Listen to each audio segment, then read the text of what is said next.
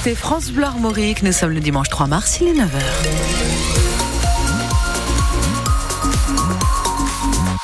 Le journal Julien Prouailleur, six jeunes de 16 et 17 ans blessés dans un accident de la route dans le Morbihan. Ça s'est passé euh, très tôt hier matin à Crédin, à l'est de Pontivy. Tous étaient à bord d'une seule voiture avec une septième personne, majeure elle, qui était au volant Ninoc Louis. Le groupe revenait d'une soirée au Welcome, la discothèque de Crédin. Au lieu d'y Keroué, sur la départementale 11, l'utilitaire a fait une sortie de route. Plusieurs passagers ont été éjectés de la voiture. Les six adolescents ont tous été pris en charge par les pompiers. Un d'entre eux a été héliporté jusqu'à l'hôpital Pontchaillou de Rennes dans un état grave. Les autres, blessés ou en état de choc, ont été évacués vers les hôpitaux de Pontivy et Plohermel. Le conducteur, seul majeur, il est âgé d'une vingtaine d'années, n'était plus sur place à l'arrivée des secours vers 6h45. Il a pris la fuite, probablement à pied. Les gendarmes l'ont retrouvé dans le secteur dans la matinée et l'ont placé en garde à vue. Une enquête est en cours pour comprendre les circonstances de l'accident. Des informations à retrouver sur francebleu.fr. Hier à Saint-Uriel en Ille-et-Vilaine, une foule silencieuse et compacte a marché dans les rues de la commune. Plus de 500 personnes réunies pour rendre hommage à Anthony, ce jeune homme battu à mort il y a une semaine, frappé à coups de batte de baseball. Un ami qui l'accompagnait est grièvement blessé. Deux hommes, eux aussi habitants de Saint-Uriel, sont depuis mis en examen pour meurtre. Deux individus tristement connus dans la commune. Plusieurs habitants s'étaient plaints aux gendarmes d'altercation avec eux par le passé. C'est le cas d'Isabelle, une de leurs voisines. Nous, on en a subi des violences verbales, des menaces de mort. Des coups, ils s'arrêtaient devant nos voitures. Des coups, ils nous faisaient des signes ou des crachats sur la voiture quand on passait. Ils nous suivaient sur nos lieux de travail, ils connaissaient nos horaires de travail, ils connaissaient nos plaques d'immatriculation. Moi, j'ai passé des coups de téléphone, je me suis pas déplacée à la gendarmerie parce que voilà, on a nos journées de travail. On ne peut pas non plus être sans arrêt, sinon on aurait appelé sans cesse, quoi. Donc, euh, on a peut-être eu tort de pas appeler, de pas pas y être allé.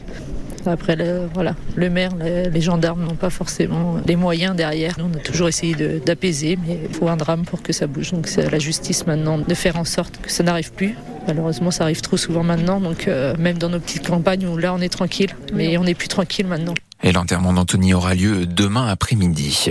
Un appel à témoins lancé par la police de Saint-Malo après la mort d'un septuagénaire dans la nuit de jeudi à vendredi. On vous en parlait déjà hier matin. L'homme a été renversé par une voiture. Le chauffard a pris la fuite. Les faits se seraient produits entre minuit 30 et 1h40 rue des Sablons.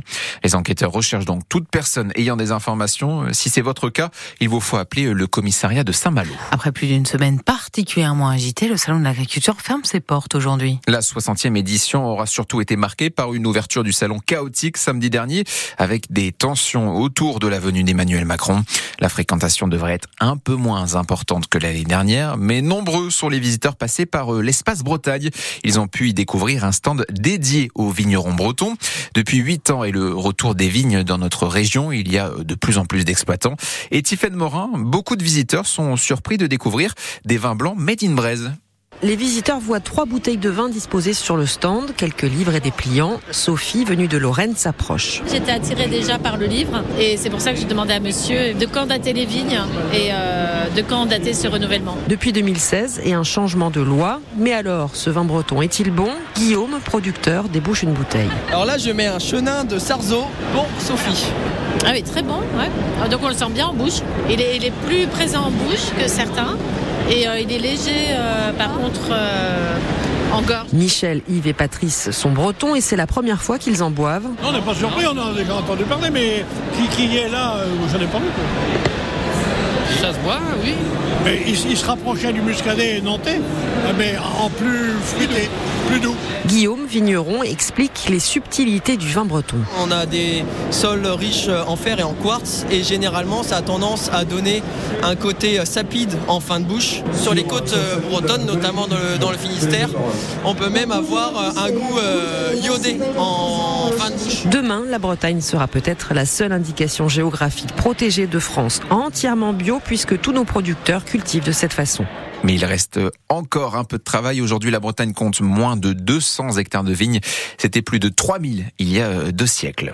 C'était l'un des engagements de Gabriel Attal en pleine crise agricole, ajouter au plus vite à la liste des métiers en tension le secteur agricole. L'arrêté vient d'être publié au journal officiel. Il doit permettre de recruter plus facilement de la main-d'œuvre étrangère.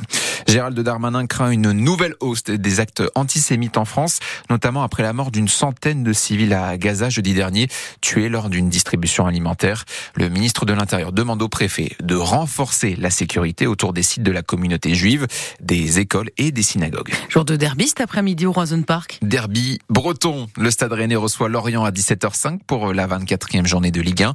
Les Rennais peuvent poursuivre leur folle série en championnat. Ils sont à 8 matchs sans défaite face à un adversaire l'orienté en difficulté cette saison, mais qui revient bien sur ses derniers matchs. Cette rencontre est bien évidemment à suivre sur France Bleu Armorique avec François Rosier au commentaire, accompagné aujourd'hui de l'ancien capitaine du Stade Rennais, Loïc Lambert, prise d'antenne dès 16h35 pour l'avant-match. Dans les autres matchs, hier, Marseille va beaucoup mieux. Les Olympiens se sont imposés 5 1 sur la pelouse de la Lanterne Rouge Clermont. Plus tôt dans l'après-midi, Lille s'est imposé 1-0 contre Reims.